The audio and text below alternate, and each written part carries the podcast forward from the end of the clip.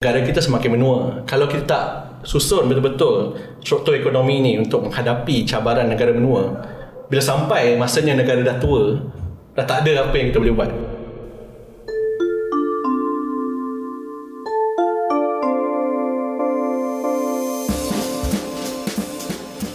Selamat datang kembali ke Warung Baru. Anda sedang mendengar bahagian kedua Nak ke Tak Nak Manifesto bersama Iskandar Faris, anggota Jawatan Kuasa Tawaran Harapan.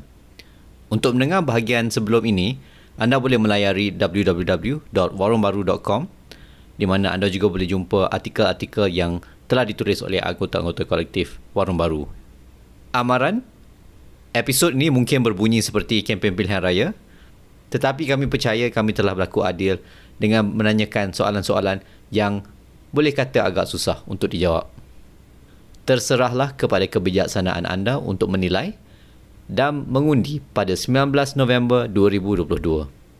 Tanpa melengahkan masa, kita teruskan dengan episod ini.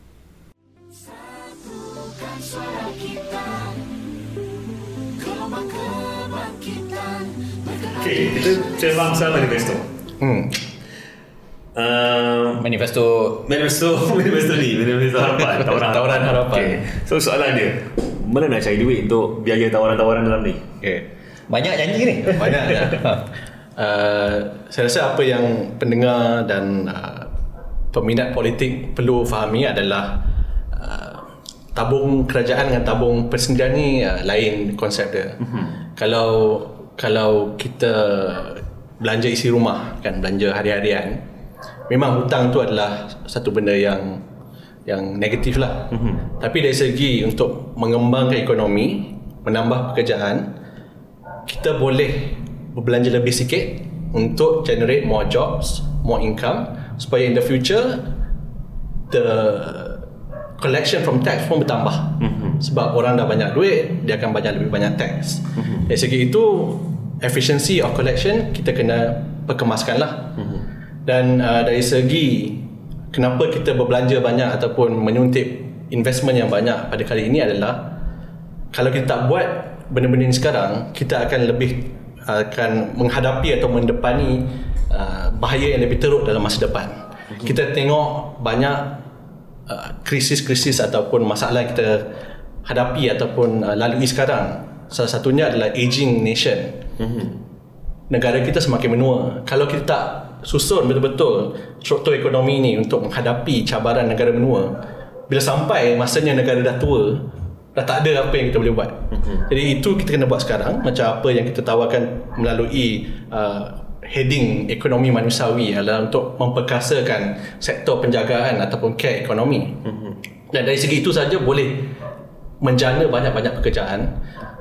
Dan kalau kita bandingkan dengan uh, keadaan di mana banyaknya graduan ataupun lepasan sekolah tak dapat kerja. Ini ada dua benda yang kita boleh imbangi. Mereka tak dapat kerja, jadi kita kena buat kerja dalam sektor yang memerlukan lebih banyak pekerja. Jadi uh, seperti saya kata pada awal tadi, ini adalah plan at least for 5 years, harapan action plan. Dan ia akan menjadi pedoman dan panduan bagi kerajaan yang baru, insyaAllah kerajaan harapan untuk mentadbir negara dengan uh, kiranya kalau ada peta tu tunjuklah jalan yang benar bagi lima tahun depan. Pasti ya harapan. Bukan harapan plus, harapan minus. Uh, itu kita perlukan lebih ramai orang turun mengundi dan memenangi memenangkan uh, calon-calon harapan supaya dapat kerajaan harapan. Tapi dia sentuh sentuh sikit lagi tentang uh, pendanaan ni. Uh, sebab kau sebut pasal hutang dan hmm. betul ni kerajaan sebenarnya minyak hutang untuk membiayai perkara-perkara pembangunan. Cuma buat masa ni Malaysia punya tahap hutang sudah dalam apa hampir bila COVID hmm. dia dah buka sampai 60% uh, tak ingat berapa. Yeah. So dah tinggi dia dah tingkatkan dia punya uh, debt ceiling. Jadi kita boleh ke tambah lagi hutang sebab kita dah memang ada had jumlah hutang yang dibenarkan. Hmm. Hutang di luar balance sheet kerajaan uh, semua sekali bila di, dihitung dah lebih daripada 1 trilion. Jadi macam eh, masalah hutang ni uh, bukannya perkara enteng lah lebih-lebih lagi uh, contoh macam 1MDB. Uh, 42 bilion di di hmm. untuk diraih betul di, di, diterbitkan melalui bond sukuk dan sebagainya dan kita kena perlu bayar secara berterusan dan bila exchange rate naik bila nilai ringgit turun jumlah bayaran tu semakin meningkat dan rasanya sejak kebelakangan ni satu tahun kita bayar dalam interest repayment kerajaan. Berapa? Uh, 20 sen 30 sen out of every ringgit something like that. Hmm. jadi macam mana nak balance antara uh, beban pembayaran balik hutang ni dan pembangunan yang kita kehendaki? Jadi kalau kita tengok kadar ataupun level debt to GDP atau statutory debt to GDP itu adalah uh, figure yang dynamic. Sebab kalau ikut pecahan ya bawahnya adalah GDP. Hmm. Jadi kalau kita dapat naikkan GDP itu juga dengan setara. Hmm. Jadi tidaklah hutang itu melangkaui GDP uh, ataupun angka itu. Hmm. Katakan 60%. Kalau GDP itu grow larger than the debt, mm-hmm. kita dapat at least mengimbangi uh, keim- uh, kebimbangan itu. Uh, dari segi program-program yang ada, ada program yang kita boleh masukkan juga uh, penglibatan uh, pihak swasta mm-hmm. kerana adanya peluang untuk berniaga ataupun membuat uh, duit lah di situ. Mm-hmm. Ekonomi uh, dari segi peluang ekonomi itu ada uh, kiranya kalau care ekonomi ataupun uh, even uh, agro or health tech ada ruang-ruang untuk pihak-pihak swasta ataupun even FDI untuk melabur di negara kita. Hmm. Cumanya kena ada satu um, kita panggil venture uh, in, investment. Hmm. Dan venture investment ni selalunya private uh, firm akan shy away sebab a bit risky ataupun berisiko tinggi. Hmm. Dan di sini uh, adalah di sinilah di mana kerajaan itu perlu memainkan peranan untuk meneroka. Mm-hmm. Venture ni kita, kita panggil meneroka kan, modal teroka mm-hmm. untuk membuka ruang supaya pemain-pemain lain boleh masuk ke dalam ni. Dan ini kita akan bagikan kepada peranan ini akan dimainkan oleh khazanah. Mm. Dan selalunya itulah selama ni menjadi kita punya uh, uh, strategic investment ataupun uh, yang dalam membuka lapangan baru ni selalunya akan diterajui oleh GLIC uh, Malaysia lah. Mm-hmm. Apa orang kata tu? Mission based economy. Ah, ya. Mission, mission oriented economy. Mission oriented economy. So apa yang kita bawakan di sini adalah mission oriented manifesto lah. Oh, gitu. Mam. Dia ada mom issues. Ingatkan Malaysia ni ada daddy issue. Mommy issue. Abah issue. Okay.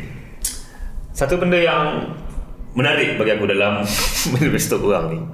First line, first line. First line dia, basmi kartel. Hmm. Siapa nak basmi kartel dan cara cara dia? Kalau kita lihat perbandingan kan uh, zaman harapan dulu dia punya menteri waktu tu KPDN HEP Saifuddin Nasution, Nasution begitu aktif turun padang mm-hmm. untuk memastikan harga barang berada di tahap yang stabil. Baru-baru ini adanya sedikit gangguan dari segi bekalan tapi menurut Yeah. menurut uh, pemain-pemain industri ia tidak sebegitu uh, meruncing sampai kan uh, it justifies the the uh, harga melambung tinggi sangatlah dan sampai ada isu mana telur pun tak ada bekalan baru-baru Yeah. ni kan telur pun tak ada bekalan ayam pun tak ada bekalan baru-baru ni jadi adanya ketidakseimbangan yang kita katakan artificial mungkin a few uh, players big players in the market uh, berpakat untuk tidak mengeluarkan bekalan supaya harga tu dinaikkan secara tidak uh, Adil. yeah it's not the market it's Mhm. because artificially uh, induced. Jadi benda-benda ni perlu ada langkah proaktif daripada kerajaan. Dan uh, dari segi yang lain jangka masa panjangnya kena ada plan macam mana nak naikkan pengeluaran itu sekali. Uh, dan kalau contohnya hari itu dia guna alasan baja harga baja naik ada tak uh, pengeluar sekunder yang kita boleh ba- uh, dapatkan baja dan boleh tak kita produce baja itu sendiri di uh, di dalam negara? Kita alih Kita kita kita tajuk Ke- dah cerita iklan. Kan- lagi. kartel kartel kartel kawan lain terasa pula. Um, jadi antara benda yang paling diperkatakan dalam uh, buku ni ialah uh, penghapusan lebur uh, tol lebur raya utara selatan. Uh, jadi rasanya ni se- sebenarnya sangat sangat sangat satu cadangan yang aneh. Hmm. Okay, sebelum tu dia satu lagi masalahnya juga. Dia aneh tu.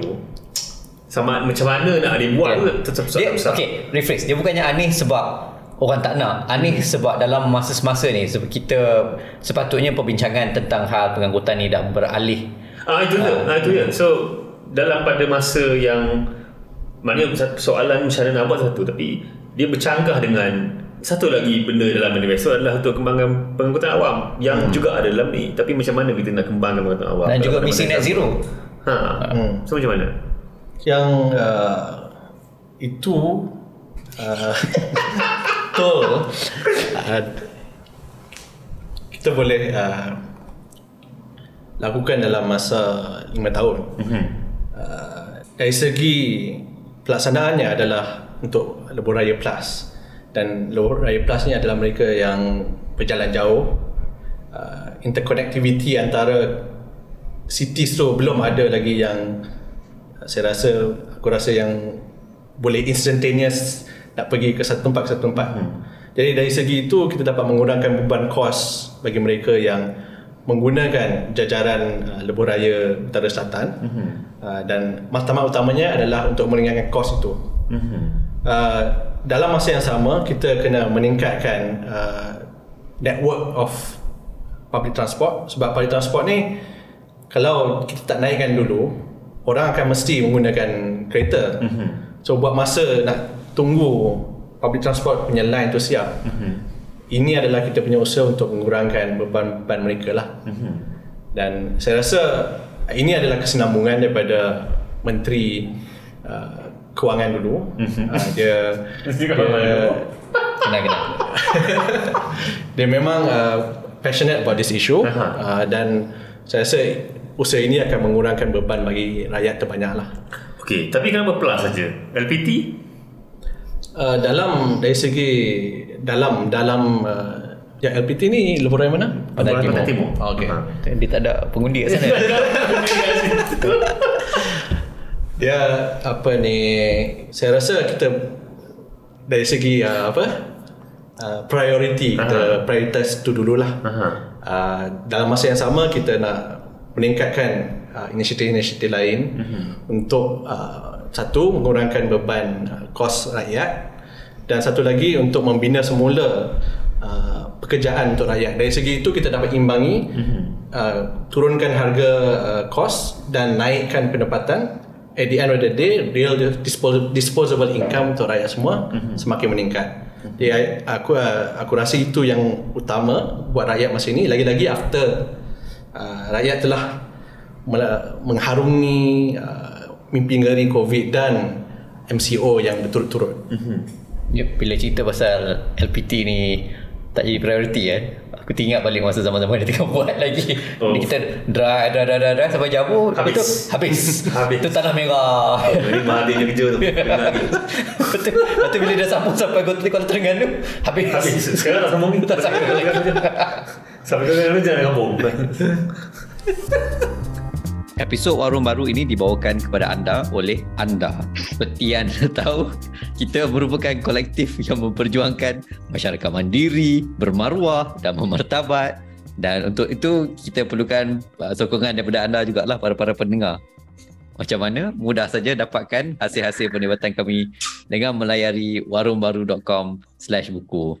Warung Baru W-A-R-O-E-N-G B-A-R-U.com slash buku ataupun boleh klik dekat link-link yang ada di mana-mana anda dengar lah benda ni. Ha, jadi antara penerbitan terbaru ialah daripada Badrul sendiri, Badrul dan Iman Research yang baru saja terbitkan buku foto berjudul Triple Flavored Fish uh, tentang pengalaman migran-migran dari selatan Thailand. Ya. Yeah. so, Oh, memang hebat salesman ni. uh, okay, buku ini adalah hasil kerjasama daripada Iman Research dan juga uh, Pelita Tenggara. Pelita Tenggara adalah satu um, syarikat penerbitan yang juga menerbitkan buku-buku seperti Jurnal Suara um, dan Muara. Uh, so ini salah satu daripada penerbitan yang baru, kolaborasi antara dua ini. Uh, satu buku gambar, photobook tentang kedai Tom Yam. Uh, kenapa kedai Tom Yam? Kedai Tom Yam ni banyak cerita di sebaliknya, iaitu yang paling utama adalah ia adalah tempat di mana banyak uh, warga-warga petani daripada selatan Thailand datang untuk bekerja di sini. Um, dan yang kebanyakannya daripada diorang ni uh, lari daripada konflik dan ketegangan yang sedang berlaku daripada sejak berdekat-dekat lamanya di selatan Thailand. Uh, pergaduhan antara penduduk petani penduduk selatan Thailand dengan um, kerajaan Thailand. Dan banyaknya lari ke sini mencari kerja mencari perlindungan dan buka tom yam dan bekerja di sana. Dan photobook ni adalah sedikit sebanyak um, ruang masuk untuk kita mengenal lebih tentang um, sosok-sosok di belakang kedai-kedai ini dan sejarahnya dan juga uh, keterlibatannya dalam sejarah Malaysia lah. Ya, itu je. Dan selain daripada buku dan selain daripada buku Triple Flavored Fish, anda juga boleh dapatkan edisi terkini Jurnal Suara serta buku Parlimen Unexpected melalui pautan-pautan yang disediakan di laman web kami. Um, kalau cuba beli satu, kalau suka beli tiga. Kita dah cover kartel, kita dah cover uh, pengetahuan awam dan taklah pengetahuan awam sahaja daripada lembu raya punya isu. Hmm.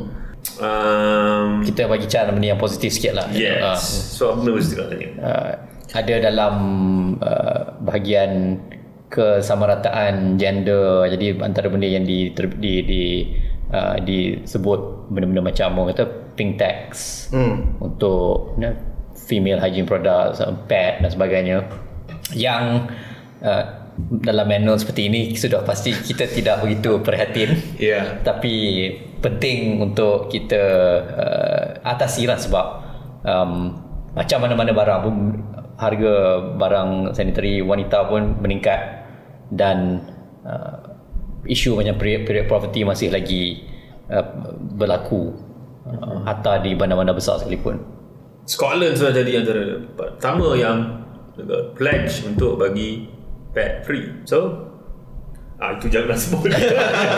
aku nak komen banyak-banyak pasal ni aku segan ni cerita reti Uh, no uterus no opinion tak ada soalan. soalan aku kata positif positif Ya. Ah. Uh, kalau nak komen uh, itu adalah uh, salah satu usaha dalam tawaran harapan untuk meningkatkan akses kepada um, perkhidmatan kesihatan juga. Mm-hmm. Uh, so ini kesihatan wanita. Uh, tapi dari segi overallnya uh, approach kami terhadap uh, memperkasakan wanita itu uh, termasuk uh, peluang untuk belajar, peluang untuk uh, ekonomi dan untuk menghapuskan uh, apa jenis sebarang jenis uh, diskriminasi dari segi hiring ataupun hmm. even uh, bagaimana mereka naik pangkat hmm. dan uh, ke, uh, jurang gaji antara wanita dan uh, lelaki. Hmm. Jadi benda tu uh, rasa pledge yang sangat penting. Hmm. Lagi-lagi kalau kita dapat lihat hari ini banyak uh, report ataupun laporan yang mengatakan bila wanita je dia punya hiring manager tu dia akan timbang dua tiga kali lah sebab yeah. sekarang ada dia akan uh, pregnant so Yeah. dia pregnant dia akan keluar daripada labor force kejap dan adakah dia akan masuk dengan product, productivity yang sama jadi itu semua adalah halangan yang saya rasa sebagai kerajaan perlu atasi Yeah. supaya dapat meng, uh, meratakan uh, ataupun uh, level the playing field antara Sebenarnya dia berkait dengan apa yang ada pendengar bagi harapan orang hmm. tadi tu tentang fertility rate. hmm, Uh, sebab kalau kita tengok di Europe, Ya. entire Europe fertility rate jatuh kecuali Perancis yang mana tak turun-turun. Hmm. Dan salah satu dia orang French apa dia? sebab dia orang French Pardon the French. no sebab dia orang sebab French orang French Sebab ya. Tapi salah satunya sebab uh, polisi untuk wanita keluar dan masuk balik ke ke ke, hmm. ke apa bidang pekerjaan. Ya. Di mana diorang diberi ruang itu lebih fleksibel um, yang negara-negara lain tak ada. Uh, dan antara impact positifnya adalah fertility rate orang tidak jatuh seperti negara-negara hmm. lain lah di Europe. So ni untuk menjawab apa uh, yang orang tu tanya tadi lah pasal fertility rate. Ha. Tapi okey. Uh, benda yang disebut dalam ni dan benda yang berkait yang benda yang kerja yang kita ada buat sebelum kerjasama sebelum ni dengan Refsa dan hmm. semua.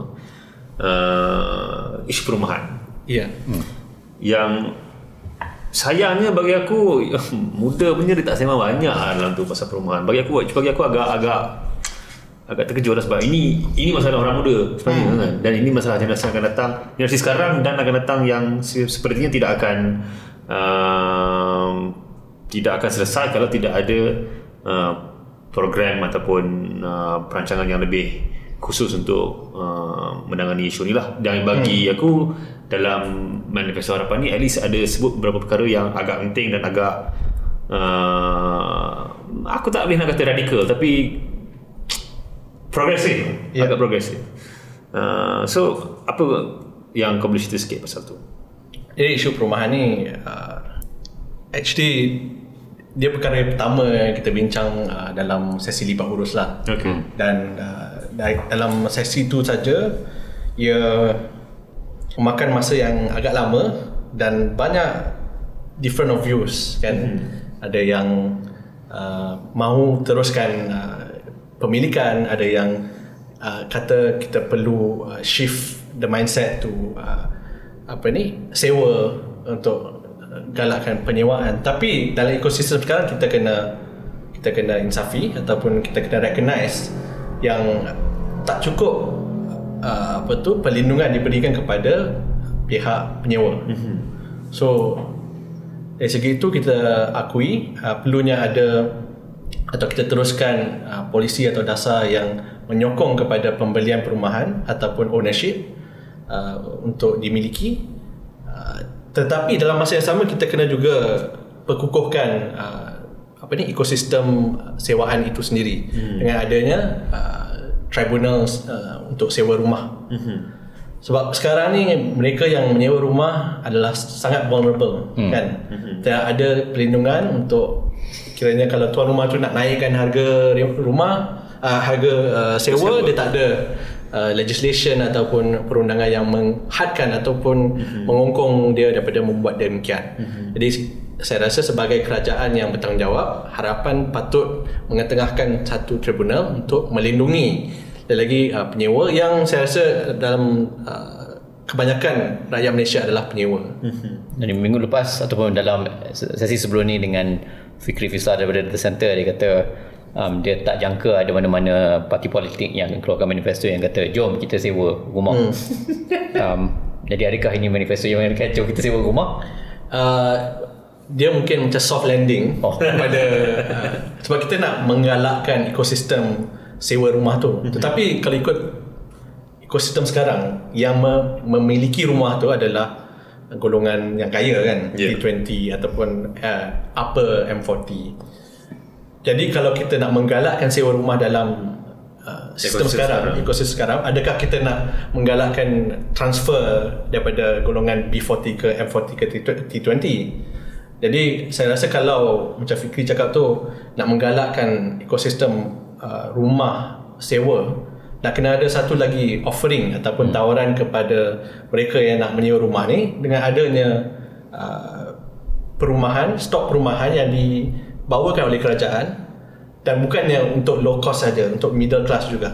Mm-hmm. Dan itu kita belum nampak lagi. Mm-hmm. Dan uh, itu adalah satu benda yang kita boleh teroka. Mm-hmm. Cuma sebagai kerajaan perlu ada lebih kajian dari segi sektor itulah. Okay. Apa lagi? dari segi tadi ada cakap pasal uh, public transport. Hmm. Yeah. Uh, jadi nak cakap pasal perumahan ni pun ada kait dengan public transport juga hmm. sebab yes. uh, setengah lokasi tu dia tak ada dia tak public transport friendly. Ya, yeah, dan dia, dia tak terletak dekat dengan plus. Ah, yeah. dia dekat highway. So dia jangan sampai itu sama masalah untuk uh, mereka yang nak yang nak beli rumah tapi apa-apa pun dia kena naik kereta juga. Mm-hmm. Yep. Mm-hmm. Jadi uh, itu yang kami bawakan supaya uh, setiap lokasi itu boleh dicapai, boleh diakses melalui public transport dan uh, laluan berjalan kaki mm-hmm.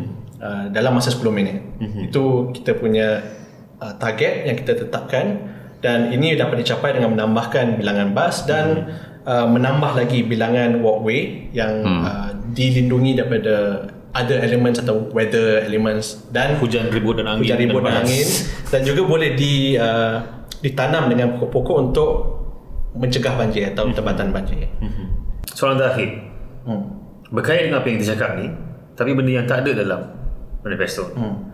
iaitu desentralisasi Hmm. dan bagi aku berkait dengan apa yang dicakap ni sebab kebanyakan benda-benda isu pengangkutan isu perumahan Hmm. semua ini berkait rapat dengan kerajaan tempatan Ya.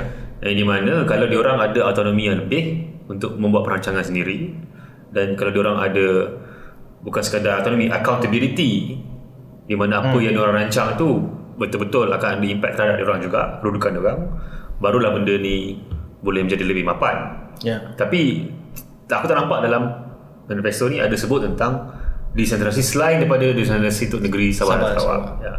Yang kemasukan ni adalah untuk kerajaan tempatan. Hmm. Kenapa tak ada? Uh, itu adalah dalam perbincangan uh, dan ada setengah kerajaan yang tak bubar kan. Jadi dari segi komitmen ke desentralisasi itu rasanya jelas untuk harapan memang kita all for it. Uh, malah dari segi bagaimana kita progresif ataupun our progressive attitude towards uh, decentralization ni sampai ada MP atau bekas MP yang uh, mencadangkan pecahan uh, revenue sharing ke states. Mm-hmm. Cumanya kena ada I think diskusi yang lebih meluas mm-hmm. uh, ke setiap apa ni uh, kerajaan negeri juga bagaimana untuk dari segi decentralization macam mana kita nak lakukan adakah mm-hmm. Untuk pendidikan dan kesihatan saja ataupun nak sambung uh, public transport mm-hmm. ataupun lebih meluas lagi I, I think that one needs a bipartisan discussion mm-hmm. because ada kerajaan yang uh, bukan harapan ada kerajaan uh, PAS, Perikatan dan saya rasa itu kalau nak lebih serius kena ada diskusi antara semua stakeholders lah mm-hmm. uh, dan kalau nak letak dalam uh, buku belumnya ada satu perancangan yang uh, sekonkret a bit disingenuous lah mm-hmm. saya rasa aku rasa Okey. Uh, kalau macam itu kita berhenti dulu untuk malam ni, untuk episod ni. Uh, terima kasih kepada mereka yang dengar. Tahniah kerana dengar sampai habis. dia tak ada Ah, teaser kat hujung kan Dan juga takziah kerana dengar sampai habis. after credit tak ada um, kalau suka apa yang kita sembangkan boleh kongsikan dengan semua orang. Kalau tak suka pun kongsikan je masalahnya. Hmm. Supaya kalau anda sakit hati Mereka pun sakit hati. Ya sakit hati pun harus dikongsikan bersama. Betul. Cuma macam biasa Sebab ini eh, Musim khas sebenar pilihan raya Jikalau anda belum tahu Di mana tempat anda mengundi Kerana anda sudah pasti menjadi seorang Pengundi yang berdaftar uh, Sila ke laman SPR Kita akan letak link Untuk anda cek uh, Pusat mengundi anda. Uh, Dan mungkin dia telah berubah daripada uh, Pusat yang lalu. Sebab sekarang ni Jumlah pengundi dah bertambah Jadi mungkin dia perlu sesuaikan lah Dengan keperluan semasa. Ya. Um, jadi cek awal-awal sebab semakin lama semakin ramai orang akan cek dan website dia mungkin akan down lagi kerap.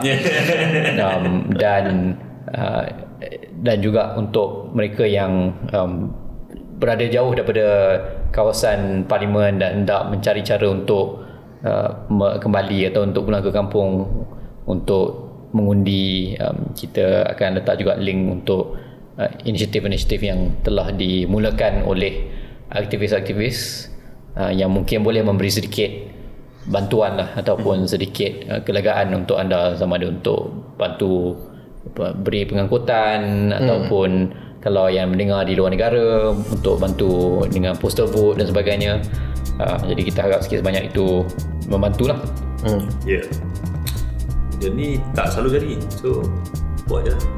lagi boleh okay. Okey, itu saja. Terima kasih semua dan Okey. selamat malam. selamat malam